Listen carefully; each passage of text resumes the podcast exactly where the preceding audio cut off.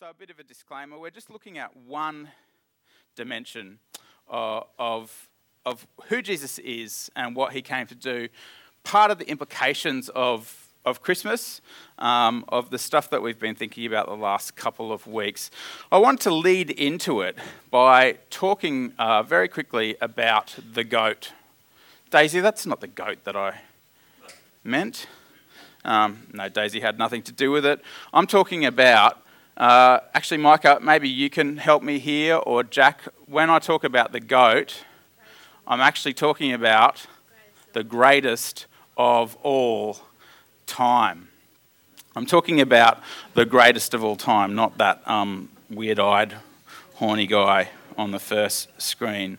So, I'm talking about someone who um, received the Presidential Medal of Freedom in 2016 for his achievements in his field. He was 10 time All NBA first team player. Um, he was the NBA champion six times, five times an NBA Finals MVP, five times an NBA Most Valuable Player. Is that your hand up because you know who I'm talking about, Micah? There's quite a few people that know. Don't give it away yet, boys. Uh, what else did he achieve? Uh, 14 times an NBA All Star, three times an NBA All Star Game MVP. The list goes on. Uh, that's just about a fifth of his rap sheet. Um, I'm talking about the true GOAT. Uh, and um, I'm not a huge basketball fan. I can appreciate it. I, have admired this man's work in the past, but I know there's lots of basketballers here.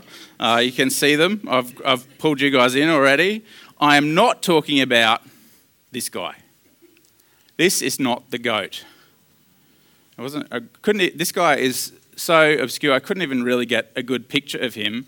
But one of the reasons why there's not a good picture of him is why would you expect to find a really great picture of someone who is not the goat.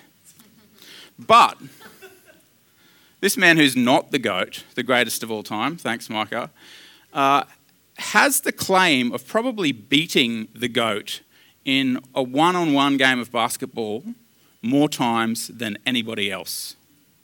In fact, there is some suggestion that he may have even beat the goat one on one more times than the goat beat him. This man's name is Larry Jordan. And there is a picture of Larry with his younger brother, the greatest of all time, Michael Jordan. Now, just by that picture, you probably get some sort of clue as to why one of them ended up the GOAT and one of them uh, not so much. Uh, basketball is not a kind game on the vertically challenged. But Larry Jordan, um, Michael Jordan has spoken about the fact that he wouldn't be the person that he is. He probably wouldn't be the GOAT if it wasn't for his older and much shorter brother, Larry. Now, um, this is uh, one of those, there's a few lessons in life we can draw from the story of Larry and Michael Jordan. One of them, Iggy, is don't pick on your younger brother. Uh, but one of them is that uh, older brothers do something for you. Apparently, uh, Larry was a very gifted basketballer, just not tall enough uh, to really make a career out of it. But the story that Michael tells is that they used to play one on one in the driveway at school every morning, every afternoon, every lunchtime. And for a good deal of his life, Larry, can you believe it, was better than the goat. And so, as a younger brother, what do you do? That's the benchmark, isn't it? You just keep aiming for that. You just keep chipping away at your older brother. You hope eventually to just get it over on him. And um, I put this up as a, as a picture, as a sort of segue into thinking about a way that the Bible talks about who Jesus is. And it's one of those um, potentially sort of provocative sounding pictures of who Jesus is. Um, but it's in there. So I'm happy to go there. If you want to uh, have a look at your Bibles as I go through this, we're looking at Hebrews 2, verses 10 to 18. There's going to be Christians uh, all around the world looking at this particular verse this morning. And so I thought it would be a good one for us to have a look at. And if you want to give this little talk a title, uh, you could think about it in terms of the title our brother, God. I told you it would sound a bit provocative. But here it is. Verse 10 of Hebrews chapter 2 says this In bringing many sons and daughters to glory, it was fitting that God, for whom and through him whom everything exists, should make the pioneer of their salvation perfect through what he suffered. Both the one who makes people holy and those who are made holy are of the same family.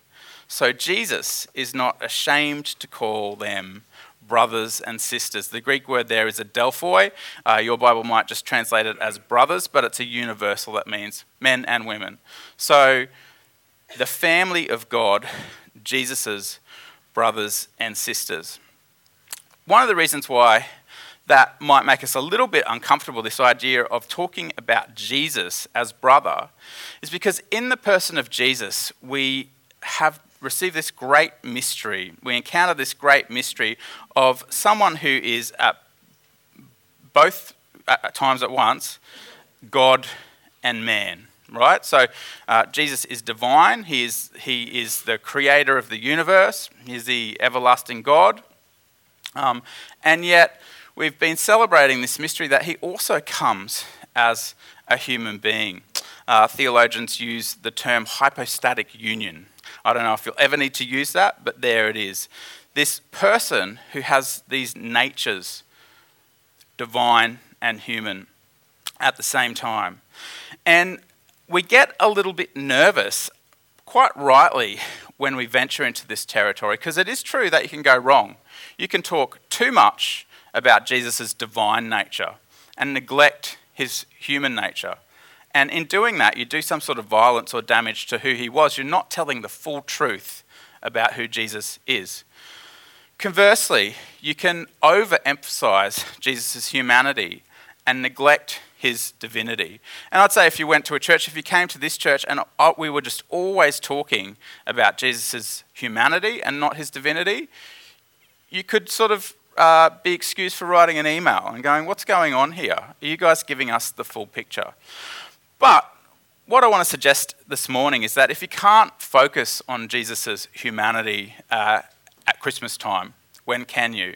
And it's kind of implied the wonder the reason why we make such a big deal about Jesus being human is that he was God as well. If he was just another baby born in first century Palestinian uh, Israel, we might not make such a big deal about it. But this is a once in history event. This is a marvel. This is a kind of mystery that I think we could talk about and think about all year, year after year. And there are many people who do do that. But all of this to say, this is scriptural language. So, the book of Hebrews, the writer of Hebrews, talks about Jesus as, if you're here as a disciple of Jesus, if you're here as someone who identifies with Jesus, if you're here as someone who thinks about themselves maybe in terms of being a Christian, then you're here as a brother or sister of Jesus. You can also find this language just to uh, make sure I'm not finding one heresy in the Bible. Paul uses this language in his letter to the church in Rome. For those God foreknew, he also predestined to be conformed to the image of his Son, that he might be the firstborn amongst many brothers and sisters. That's us. St. Athanasius picks up on this idea when he's trying to understand exactly what is going on in this amazing person, Jesus. He says, He became what we are that we might become what he is. Again, kind of challenging language, but this is a language of orthodoxy. It's basically saying that Jesus invites us into the divine life. He makes a way for us to come in to the community of God. And many Christians throughout history have actually thought about salvation in those terms, more than the ones that we might more regularly hear. That it's about Jesus making a way for us to live in that divine community with God for eternity. Anyway, you're on holidays, so you've got some time to think about whether you agree with that or not. Um, and part of the way that Jesus does that, our brother, God, Jesus does that, this passage talks about, is he comes into our condition as human beings and he occupies the very basement of what it means to be human. What I mean by that, and we'll go to the verse again in a second because it talks about this, is however low your experience of humanity has gotten, whatever you've suffered, whatever's been done against you, whatever opportunities you've missed out on, whatever griefs you have, Jesus has shared them. You'll see here in chapter 10 to go to it again. In bringing many sons and daughters to glory, it was fitting that God should make the pioneer of their salvation, that's you, that's all his brothers and sisters, perfect through what he suffered. Right? So, in our brother Jesus, we have someone who knows what it's like when life doesn't go as we'd imagine. We have someone who knows what it feels like to grieve, to be betrayed, to suffer physically, to be tempted, to be misunderstood. As bad as it's gotten for you or me or any of our brothers and sisters throughout history, Jesus gets it.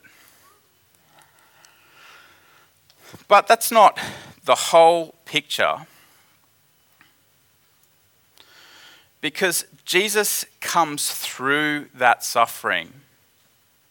He comes through everything that can go wrong in life for human beings. And he comes out on top. So it's almost as though a kind of cosmic um, chemistry experiment was going on with human beings. And um, let's say God creates us all like little test tube babies in the lab, and the devil comes along when uh, the lab is supposed to be shut, and he says, I bet I can turn all of these humans against their creator. I bet all I have to do is just drop a little bit of pain in the vial, drop a, a little bit of suffering and betrayal into the test tube. Maybe I take away their material comfort, I send challenges their way. Because what happens is suffering begets suffering, right? You've heard that saying, hurt people hurt people. That's kind of the way of the world. Um, we carry, even the most well adjusted and sort of healed of us, we carry junk with us, don't we? Um, we, I mean, I have perfect parents. They're here in the room, so I have to say that. So I don't have any baggage from them. But you've probably seen uh, these kind of repeating patterns uh, before. Something that your dad did to you that wasn't like the perfect way to parent you, maybe even abuse. And then you find yourself doing that same thing to your kids, right? Or maybe you get hurt in the first serious relationship, romantic relationship that you have, and you take that on to someone else. But when it comes to the little tube that's got Jesus in it, the baby Jesus, he's not always a baby, is he? But it's got Jesus in it. You drop in some pain, drop in some suffering, drop in some betrayal. Nothing happens. Right? The fullness of the image of God in Jesus Christ does not change. That's a game changer. If the enemy of all humanity, if the enemy of your life, your eternal destiny, realizes that huma- humanity is not entirely corruptible, that, su- that a human being can come through, that his plan to bring it all down has a flaw, that's a game changer. And Verse 10 speaks to that too. So I've highlighted in yellow a different part that this time. It says, It was fitting that God should make the pioneer of our salvation perfect. A human being goes through everything that human beings go through, and instead of being dragged into the system of suffering, of hurt people, hurting people, of the way that that mars and warps the image of God in us, that turns our hearts away from God, that corrupts our imagination. If one comes through that without that corruption, without being sucked into that cycle of suffering, the game has changed. And so Jesus operate uh, sort of has occupied the very basement of what it means to be a human being. However bad it gets, he knows. Whatever you've been through, he knows. He, he's not condescending as an older brother at all. He might beat you in a game of one on one, but he knows that it's just because you're still learning, you're still growing. Whatever you've been through, he gets it. But he comes out the other side perfect and makes a way for us to follow. I think it's really interesting that uh, the writer of Hebrews chooses this word pioneer in verse 10. He says, Jesus, the pioneer of your salvation. As Jesus' younger brothers and sisters, he is the pioneer of your salvation. This is um, a sculpture from uh, the city that Cheryl and I lived in in Canada, Vancouver. And it depicts a moment in 1954 where two competing runners did what was once thought to be unimaginable. One of them is an Australian named John Landy. Anyone in the room actually know? Oh, there's all sporting metaphors this morning, I'm sorry. I just do this to keep my job with Graham because he's. Uh, I, I, first wrote this sermon with all uh, all metaphors from the arts, but I submitted it to him and he said change them to sporting metaphors. So John Landy. John Landy uh, famously uh, was going to win this race when he looked over his left shoulder to check that he was still in front of the person coming second, and the person coming second whizzed by on the right hand side. The person coming second, up until this moment, who eventually overtook John Landy, was Roger Bannister. The first recorded four minute mile. So, this is a picture of Roger Bannister crossing the finishing line in Oxford, 1954, early in 1954, and he achieved what had once been thought to be impossible running a mile in less than four minutes. He had two paces to help him do it. Just a couple months later at the Commonwealth Games in Vancouver, John Landy also ran a sub four minute mile, but he didn't run it as fast as Roger Bannister. See, the thing that pioneers do for us is they make the impossible possible. It's quite something to do it first, but once one person has done it, others follow. Recently, um, I took Iggy to the base of Mount Beerwah. I hadn't climbed it in years. And when we got to, I think it's called like Chicken's something, Chicken's Wall. Uh, if anyone's climbed Mount Beerwah before, there's quite a steep cliff that goes um, as far as you can basically see. Uh, and it's the moment when many people who intend to climb Mount Beerwah find that they no longer have the desire to climb Mount Beerwah. And of course, last time I did it, I was 17, super fit, and with a not completely formed brain.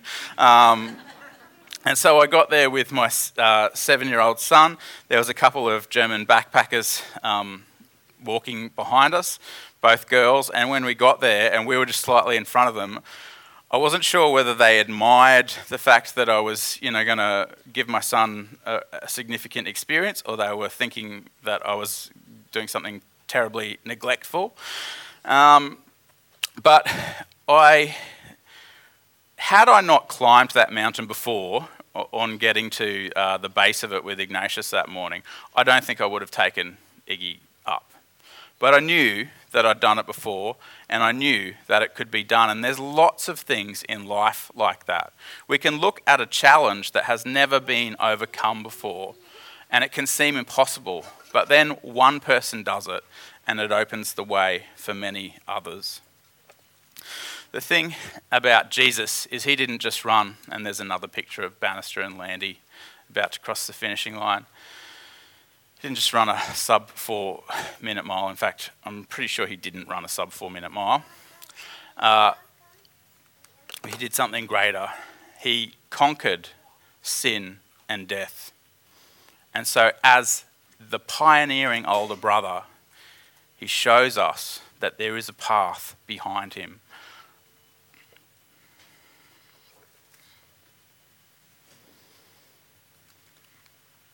Verse 14 Since the children have flesh and blood, he too shared in their humanity, so that by his death he might break the power of him who holds the power of death, that is the devil, and free those who all their lives were held in slavery by their fear of death. So, this picture of Jesus as the pioneer, as the pioneering older brother, does a couple things for us. It, it, it shows us that our greatest enemy has been defeated. So, Jesus talks about, I mean, the devil's a bit of a mystery to me. Um, thankfully, I've never seen him. Um, but I think I've seen him at work. And Jesus talks about the devil as a, as a real being. Uh, this passage talks about the devil being defeated. The devil, it says, the enemy, uh, the one who holds the power of death. One of the names uh, for the devil in Scripture is Satan, who means the great accuser, the one who accuses us of the things that we've done wrong, the one who, like in Job, maybe goes to God and accuses us before God and says, Brett, he's not worthy, surely.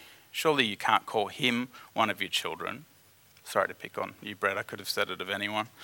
It was harder to say of you than anyone else, so that's why I picked you. Um, but Jesus shows us that those accusations are lies, right? If God didn't want us as children, He wouldn't have sent an older brother for us. He wouldn't have come in the form of a human being. That's an act of love. That's an act of bringing us into the, this divine family that I'm talking about. So, Jesus, as our pioneering older brother, shows up the lie of our greatest enemy that God doesn't love us, that God would never accept us into his family. And he also conquers death so that we need not fear it. Leo Tolstoy said in War and Peace that man cannot possess anything as long as he fears death, but to him who does not fear it, everything belongs. It's kind of a riff on Jesus' saying, uh, What would it profit a person to gain the whole world but to lose their soul? By following Jesus, by living a life of pure love, emancipated from fear of death, we can do anything. There's nothing stopping us from coming fully into God's story, living self sacrificially. The opposite of fear actually is love, living completely out of love, uninhibited by fear. And the history of Christianity is a history of people who have lived in exactly that way. They've said, Yes, I may die for taking the good news to this part of the world, but Jesus has conquered death. There is a way through death. So, what have I got to fear? I can do it. And in so many little ways, we can follow along that path. We can live our life free of the judgment of our peers for the sake of compassion, whether that's in the playground or in our offices. We don't have to fear that we'll get a reputation for not being professional enough, for not um, hanging with the right people, um, because we know ultimately that's not as important as the mission that Jesus gives us we have nothing to fear. We're not going to miss out. so Jesus is a pioneer for us. He's perfect as a human being, which makes a way for us past these things, the one who would accuse us, the fear of death. Finally, Hebrews 2 also talks about Jesus as a merciful and faithful high priest. For surely it is not angels he helps, verse 16 says, but Abraham's descendants. That's human beings. For this reason, he had to be made like them, fully human in every way, in order that he might become a merciful and faithful high priest in service to God, and that he might make atonement for the sins of people. Because he himself suffered when he was tempted, he is able to help those who are being tempted. So, we're talking about here someone who understands both contexts as a high priest. God, um, as much as he has shown us that he loves us, is quite other to us. Um, I don't know how one would go about acting in the presence of God, but Jesus does because he is God. He's got a foot in both camps, as it were. It's a little bit like um, I don't know if anyone's ever traveled to a country where you just have no idea what's going on culturally. Um, you don't know your way around at all.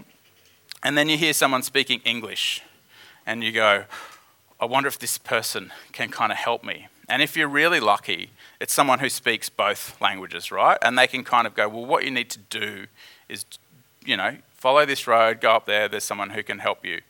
Um, kind of like the role of an ambassador, right? You find yourself in trouble in a foreign land, there's someone there that knows the ins and outs of that culture, of their legal system, someone who actually is of the same nationality as you, and it's kind of their job to help you. That's a bit like what Jesus is like as our high priest. He understands the divine context, he understands the human context. He's committed to helping us across both contexts. Someone who has special rights as well. Nicky Gumbel in uh, the Alpha series tells this story that um, emerges out of the Civil War. Uh, I personally am not sure if it's apocryphal, but it, it helps to illustrate a point for us. And the story goes that there's a, a soldier who's one of a number of brothers. His um, father has died in the war, and then uh, all of his brothers have died in the war and he's concerned for his mother. That his mother is trapped out on a piece of land, has no way of providing for herself. And so he happens to find himself in DC, and someone said, You should go to the White House. I understand that President Lincoln is a, is a, is a compassionate man, and there are historical incidents, it would seem, of, of Lincoln um, sort of pardoning people from duty in these circumstances. And so he goes up to the White House. He tries to explain to those uh, who are sort of on security there his situation that he's come to sort of throw himself at the feet of the president and say, Please be compassionate on my mother. There's no one to look after her. And the guards turn this soldier away. And so he's considering what to do in the park, despondent, when he's approached by a small boy. And the boy says to him, you know, what's, what's going on. He can tell that this soldier's um, upset, that there's something going on here. And so the man says to the boy, This is my situation. I've come to see the president, um, the only surviving child of a widow. Uh, I want to go home and look after her. The boy says, Come with me.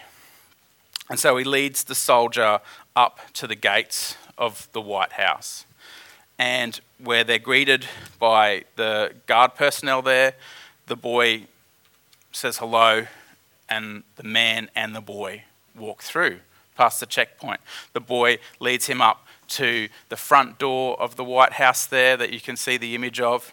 Again, the boy greets the guards, and the guards allow the boy and the soldier through the door. The boy leads the guard to the Oval Office and walks in seeing President Lincoln and says, Dad, you need to hear this man's story. Jesus, as our high priest, is like that. He gives us access, He opens a way for us. We can depend on the fact that He has a kind of inside track there, if you like. I'm going to close, so I'll get the, the band up. I, I want to end with this picture of uh, Larry and Mike. Um, now, I realise that the, the metaphor sort of breaks down a little bit in uh, this picture because um, Jesus is the goat, right? Um, Jesus is not the younger brother in Hebrews. Jesus is the older brother. And I'm not the goat as the younger brother. Um, but of course, any metaphor that you lean into heavily begins to break down. But there's something that I kind of like about it. As I look at that picture, I think about uh, a verse from Isaiah 53, uh, where speaking of Jesus, the prophet says, He had no beauty or majesty to attract us to Him, nothing in his appearance that we would desire him. I think there, there's a truth in the fact that the way that Jesus leads us, the way that Jesus stretches us, is down, you know? There's something humble about how Jesus came into the world. The work that he wants to do in our lives is not necessarily to make us six foot six MVPs in a kind of worldly sense, but to make us people who can carry this gift, this message of love that Jesus embodies into the world. And so, in a sense, Jesus is our older brother in this humble, peaceful way to make us older brothers to, to others, right? And as I was reflecting on this thought and reflecting on the year that's been, um, I was flicking through some of the pictures from Sunday, thinking about our life as a community. And thinking another way that the metaphor breaks down is it's never just one on one. I mean, Jesus, I'm sure, would spend as much time as we needed one on one but it's always for the purpose of releasing us, right? It's always for the purpose of bringing more brothers and sisters onto the court, if I can stretch the metaphor a little bit further. And so we live in families, we live in communities, we have relationships with a multiplicity of people. There's maybe some who aren't even on the court yet, but Jesus wants to get on the court. Jesus wants to be an older brother too. And I simply want to leave you with this thought as you think back on the year or the decade that's been, and maybe you begin to consider the year, the decades ahead. Have you let him be that brother? Have you lived as though Jesus is your brother? Do you grasp that reality? Because as we've seen, it's in Scripture. I think about Mike and Larry probably shared a room, ate the same meals most of their lives, went to school together.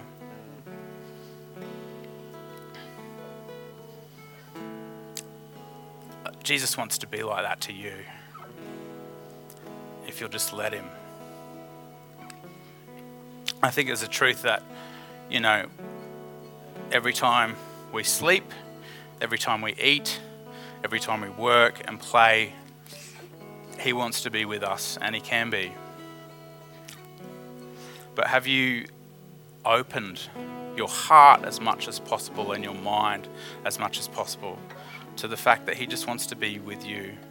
Sure, He might want to stretch you, He wants to live with you. He wants uh, to get down into the basement of your life because He understands your challenges, your problems? Are you inviting Him in? And then when it comes to your aspirations, those things that you dream about becoming, everything that you're aiming your life at achieving, have you invited Him into that as well? A simple thought Have you let Jesus be your older brother?